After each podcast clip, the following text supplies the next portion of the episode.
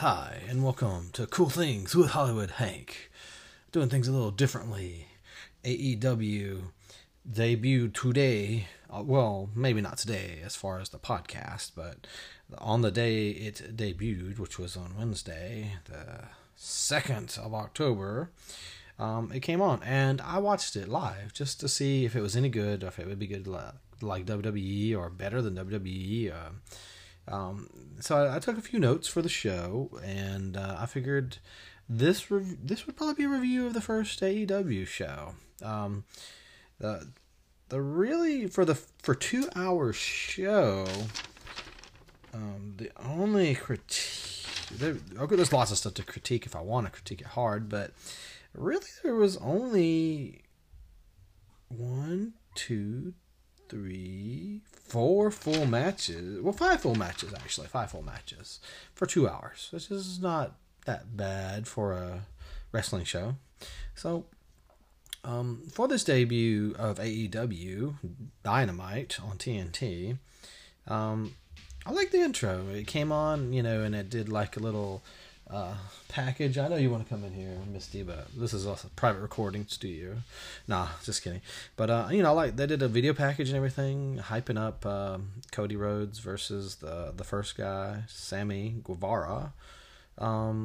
They introduced the announcers, which is Tony Schiavone. I've always liked him from WCW. Jim Ross, liked him from the WWE. And then the Excalibur guy that I've heard complaints about his announcing style. The only thing I found I didn't like about Excalibur's commentary style was he did, whereas Jim Ross and Tony sound like announcers, Excalibur kind of just sounds like he's either hearing what to say and saying it, or reading what to say and saying it, and it just doesn't sound like an announcer. But to be fair, against Tony Schiavone and Jim Ross, anybody, even if you are good at what you're doing, would look really, really bad. Let's see. It has a crisp look, I wrote on this page. And it looks better than Raw, And then there's not really a cat scratching constantly to get on the program like there's a cat scratching constantly right now. I'm not letting you in. Not letting you in. You can hear that? You can hear that pretty good, probably. We're going to still move on. She's not in pain. She just wants in here. I don't want her in here. It looks really crisp. To me, it looks better than Monday Night Raw. I haven't watched the SmackDown show in a while. It looks better than them as well. It looked. I think they were going for a different look altogether. It's not that it was totally different than those shows. It just looked crisper. I don't know. You'd have to see it to see what I'm talking about. It looked crisp, clean. I just like the way it looked. It looked really good. It made me want to keep watching. If weird to say. So they did a video package about Cody versus this younger kid, Sammy Guevara. I thought it was a good opener. Like most wrestling shows where you're not familiar with the superstars that well. I mean, I know Cody, but I had no idea who Sammy was. It takes a while to get kind of used to it. They're trying to put on a good show. And they did. They had some good moves and things, but... the first episode in is just hard to get used to not seeing the people that you're programmed to like. You're watching WWE or some long-term wrestling thing. It's just so distracting. Are you gonna dig to China? No. But oh my goodness, that cat. It was a good match. Cody wound up winning. They did a good job, I think, on the first opening match. I was kind of trying to be extra critical of it for some reason, but you could see that, a couple of mishaps here or there, nothing major to poke fun at, but they still did a really good match. At the end, of course, the champion, Chris Jericho, attacks Cody because Cody's the number one contender, obviously, or because he earned it, I'm not sure. I didn't follow it close enough to tell you. I think he earned it. So Jericho comes running down there and starts beating up on Cody. you know, and Guevara was kind of rude and acted like he was going to shake Cody's hand and then distracted him so Jericho could attack him. So, you know, Sammy Guevara is going to be a heel or bad guy. And so they go to a commercial break, but they do the side-by-side where you can see the commercial and then you can see what's going on with Chris Jericho and Cody Rhodes. You know, he's thoroughly kind of just hammering a ambushed Cody Rhodes. He hits him with a belt, you know, he hits him with his code breaker move, and then when it comes back, you know, it's, you're basically watching him still kind of beat him up, or, and I think what annoyed me was that a lot of wrestling shows do is they go to an instant replay of what just happened in case you just tuned in, you just missed this, and they show a clip of Cody getting beat up by Jericho, and it's like, oh my god, you know, I've already seen that, I was here. But they do that for the people who are late to the party, I guess, or to showcase cool looking moves or good looking moves. Moving right along, second match, you know, a guy named Brandon Cutler, doesn't know who he is at all, or a guy named MJF, he's the bad guy, or heel, Maxwell Jacob Friedman. He did a lot of good heel promoing towards the fans and towards his opponent, Brandon Cutler. I think with more watching, I might grow on me, but again, if you don't know who those people are, imagine how I feel. I didn't know who they were. I've never followed AEW as far as I followed it loosely through just wrestling things, and I haven't followed it where I know every person on the roster. So, you know, when you're watching two people you don't know wrestle, sometimes it can be interesting or uninteresting. This one was interesting. I don't know if it was planned or not, but the Cutler, at one point, you know, he's been beaten up a little bit, and he starts to get a comeback. He starts to go up to the top rope, and it looks like he forgot he wasn't supposed to do that, and he drops back down, and then starts holding his knee. And I'm like, that must have been some sort of miscue, unless he was trying to sell that, oh, I got up on the top rope and my knee gave out. The announcers said that to cover for him, but it kind of looked like this guy just forgot, hey, I'm not supposed to be able to do this, or I was supposed to sell a leg injury and fall off. Maybe it's because Brandon Cutler was a rookie, so he kind of steps off the top rope, stands there for a second, and then starts limping, and that's when MJF, Maxwell Jacob Friedman, does a move on him and beats him. Yeah. Then you go to a second commercial break. And guess what? No side by side, because there's nothing important going on, so they don't even do a side by side. They come back from commercial, and there's Kevin Smith and Jason Mewes, the Jay and Silent Bob, for people who don't know who they are. And they're in the audience. They start interviewing about a new Jay and Silent Bob movie that's coming out. And then Jack Evans and Angelico come out and insult them. And another tag team comes out there and basically gives them a drink. I forgot their name, but that's all it is. Jack Evans and Angelico, who are good wrestlers, get insulted by Silent Bob. Then they disappear. Then because they start plugging the tag tournament that's going to be starting next week. Then they cut to a scene where the SoCal Christopher Daniels and Frankie Kazarian, a guy named Scorpion, are doing an interview. And then they cut to a live interview with them, which the Lucha Brothers, which is Phoenix and Pentagon Jr., interrupt them. And then, of course, when two tag teams want to be better than each other, they start fighting. So they fight their way to a commercial break. No side-by-side.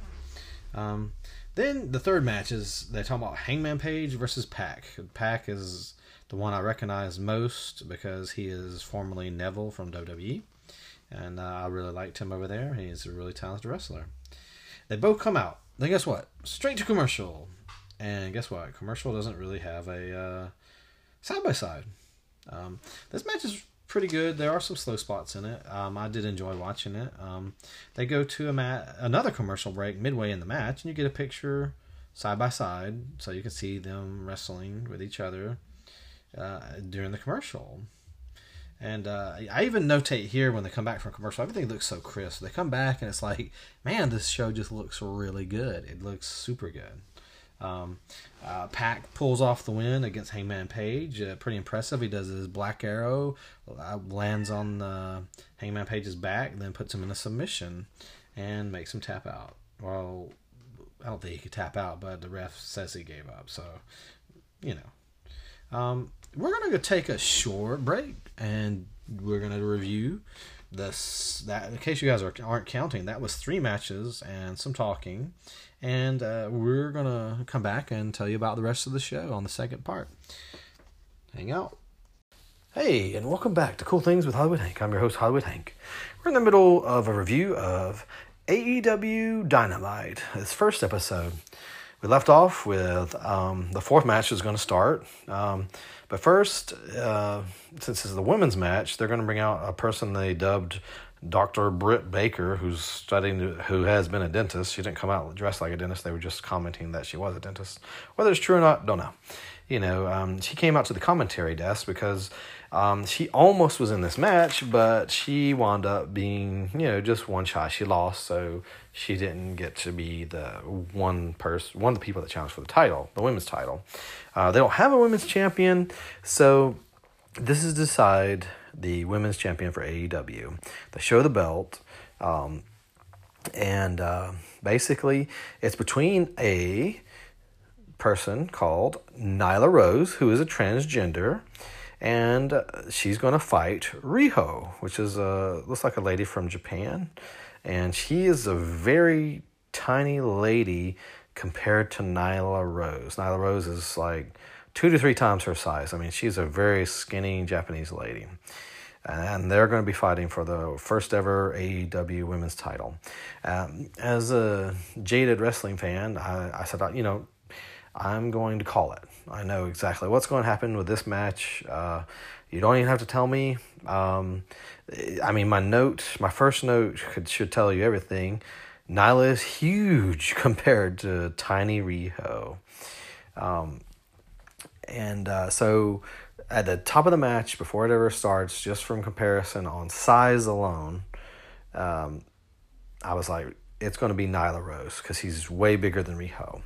Also, companies and things like do first evers and the first ever transgender women's champion.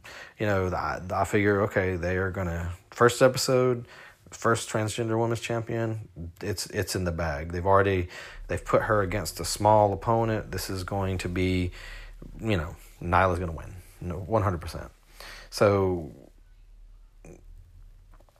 you know, they're wrestling, and you know, it starts out kind of slow, where it looks like they need a little more practice for some reason. Maybe they just were off a little bit, or not horribly off, but it just looked a little bit not crisp. It picks up towards the mid and the end of the match. It gets a lot better as far as timing.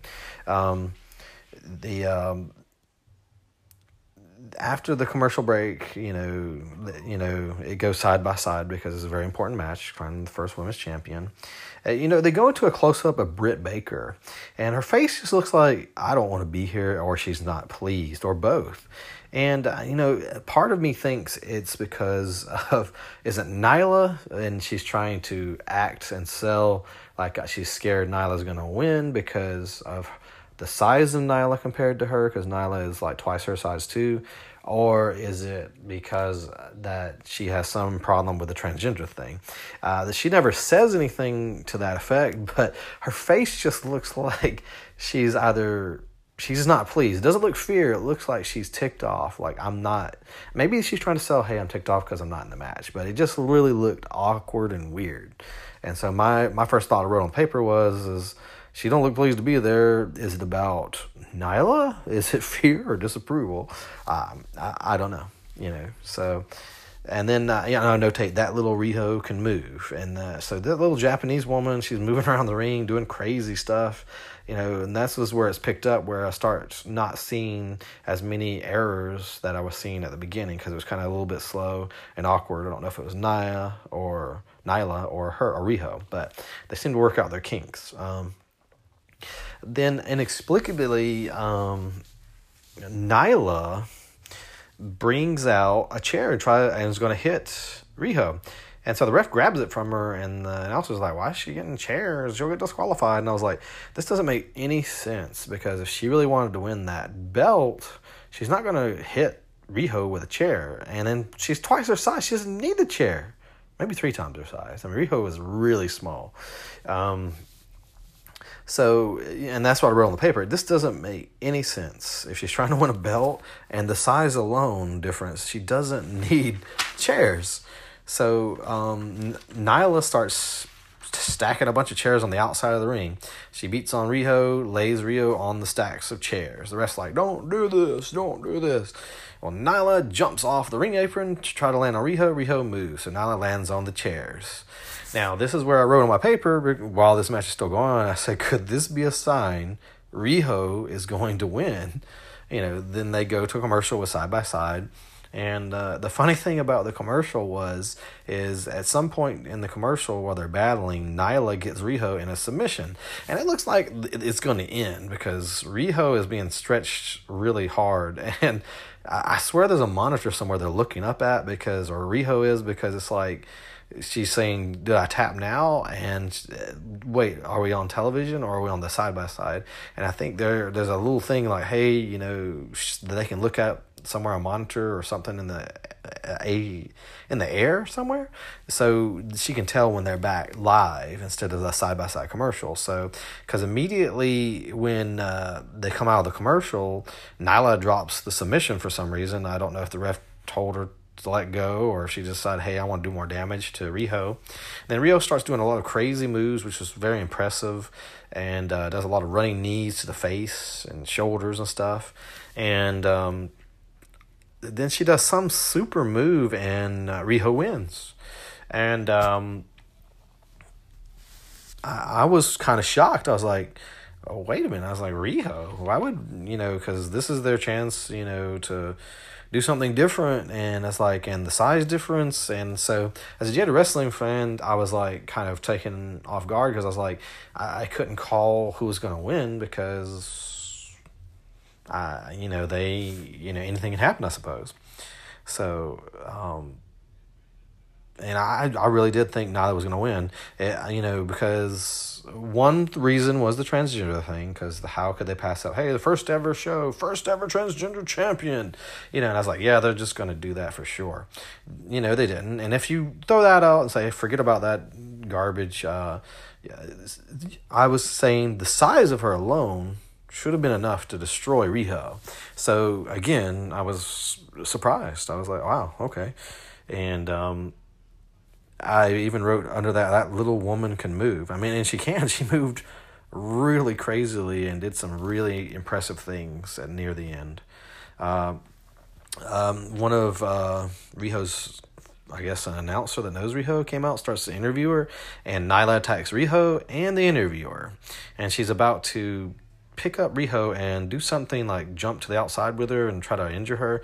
And Kenny Omega, who the announcers have said, hey, he trained Riho for this match, comes out there and is like, what are you doing? And makes her put her down, and then tells Nyla, what's wrong with you, or whatever. And Nyla jumps down angrily and stomps off mad, and Kenny takes on Riho.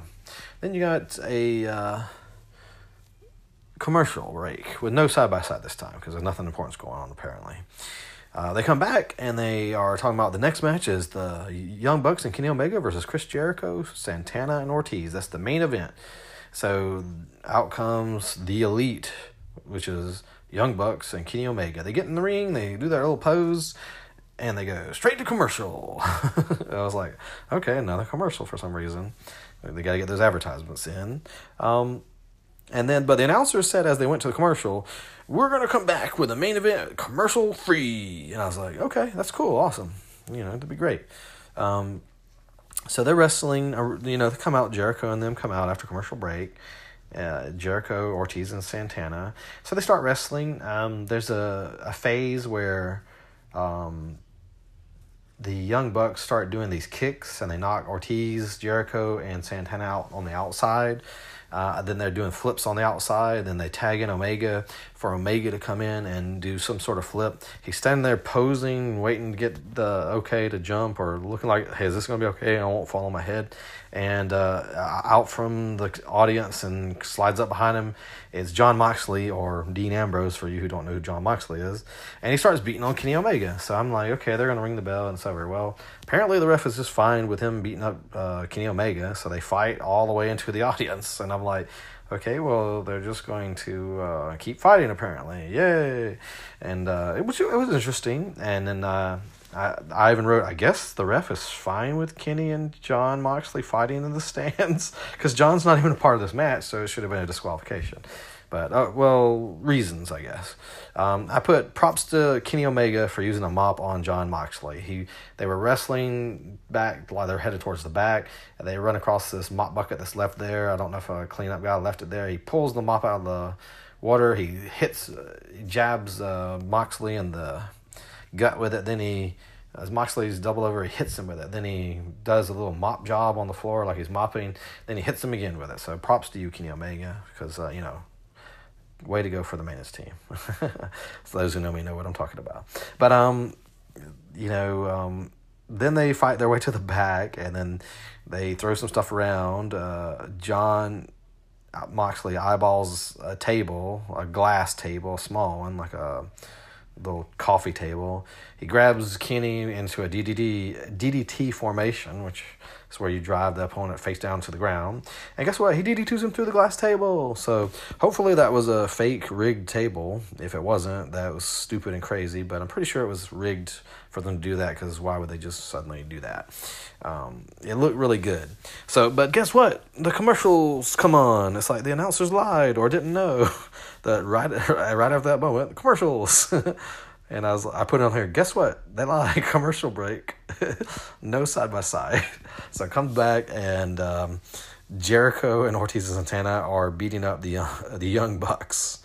They tried to get a comeback thing going, but with a numbers game, of course, Jericho, Santana, and Ortiz are going to win. So they win, and so they start beating up the Young Bucks. So I guess Kenny still out of commission, so Cody, who's the number one contender to Jericho's title, runs out to try to save the Bucks. So he saves them. Then the guy Cody fought, Sammy Guevara, runs down there and attacks Cody. So the bad guys the heels are in control again. Then Cody's brother, formerly Goldust, named Dustin, comes running out there and saves them, from the beatdown. And then out from out of nowhere, I didn't know he was coming to the AEW this week. I had heard he was on his way. Jack Hager, or if you know WWE recently, Jack Swagger, shows up, and he attacks everybody except for the heels, like Jericho and Ortiz and Santana. And Sammy Guevara. So everybody, all the good guys are down, and because Dustin came out there and he's the brother to Cody, they get a little small table, and I guess it was a really well-made table, not a gimmicked table, and Jack, power bombs Dustin on they called it the bell table, and it looked nasty. The table just did not want to break, and it crumpled, and so did Dustin. I'm pretty sure that hurt really bad, because it just looked bad. So I wrote on my paper, looks like a bad guy beatdown ending, and sure enough it was. I was like, wow, that, that's usually how some wrestling shows end. The bad guys win, and they want you to be interested and come back. Some quick critiques about the AEW. They had 5 matches. I think maybe they should have had at least one more. It wasn't overall bad. I didn't say, oh, this stinks, I needed another match. But they could have done another match instead of some of the promoting they did for the next show, or, the tag team people fighting each other. They could have had a short little match or something instead of just a talking and then a scuffle. Some short, quick match or something. Or a match that devolved into chaos. Who knows? But that wasn't really necessary, just a minor critique there. Some of the theme songs, I didn't like Pac's theme song. Pac is a really devious villain, and his song is just too... It doesn't sound like a villain song. It sounds more like a a good guy song, you know, or a slightly going to be bad one day good guy song. Jericho did his own song. It sounded like it sounded good. I would, and they could still work on some of these. This issue, I never like matches that have commercials in them, especially if they're big matches that you want to see. They should do it at the beginning when they come out. You know, go ahead and break the commercial, or do it right afterwards. But I think they should find a way to basically do that a little better, and maybe they will. They'll look at it, and if it worked well for them, they'll use it. If not, then they won't. I overall think it's a good thing. It is rated TV-14, so if you have children, sometimes they might say a word or two, or they can even show blood if they wanted to. They didn't show much. I think Pac got busted open a little bit on the side of his eye, had a blood stream down it. Overall, it was a good show, and it kind of gives me hope for the wrestling industry. I'm going to watch next week's, to see, and if it stinks, then I'll be out of wrestling again, and I'll just let wrestling go on with what it is. But I just impressed with the look of it. It was crisp. It felt new. It felt great. The matches, after you have to get past when you watch WWE, you're programmed, oh, I like this guy, I know who he is, I know who he is, I know who he is. When you go into a brand new wrestling thing like AEW, you might know some of them from the WWE, but the ones that you don't know, you're kind of more harsh to. You're like, I don't know who this is, I don't know, I'm kind of not interested, but you just got to give it a chance and, see if you like it or not. A lot of the moves and things they did were really good. I think they're on the right track. I think it's going to give WWE a run for its money. That's why WWE ran their NXT new TV show on their station against AEW, because they don't want you to watch AEW because they're afraid of it. I'm going to now end my podcast. This has been a long review of AEW. Hope you've enjoyed it. You should check it out on TNT on Wednesdays. I think it starts at 7. Could change. I don't know. But check your local listings. I think you'd enjoy it, especially if you're jaded at WWE and you want to see something different. It was different, and it had a better feel to it. It had a more classic feel to it to me. All right. Well, this has been Cool Things with Hollywood Hank. And believe it or not, real quick secret, I've already recorded this segment once, the second segment. And I went like about the same time on the second segment. I didn't realize my plugged-in microphone died. So halfway through it, it died and there was no sound. I was talking and nothing was being recorded. So now, I fixed it by redoing that again. So, all right, guys, have a good one and enjoy.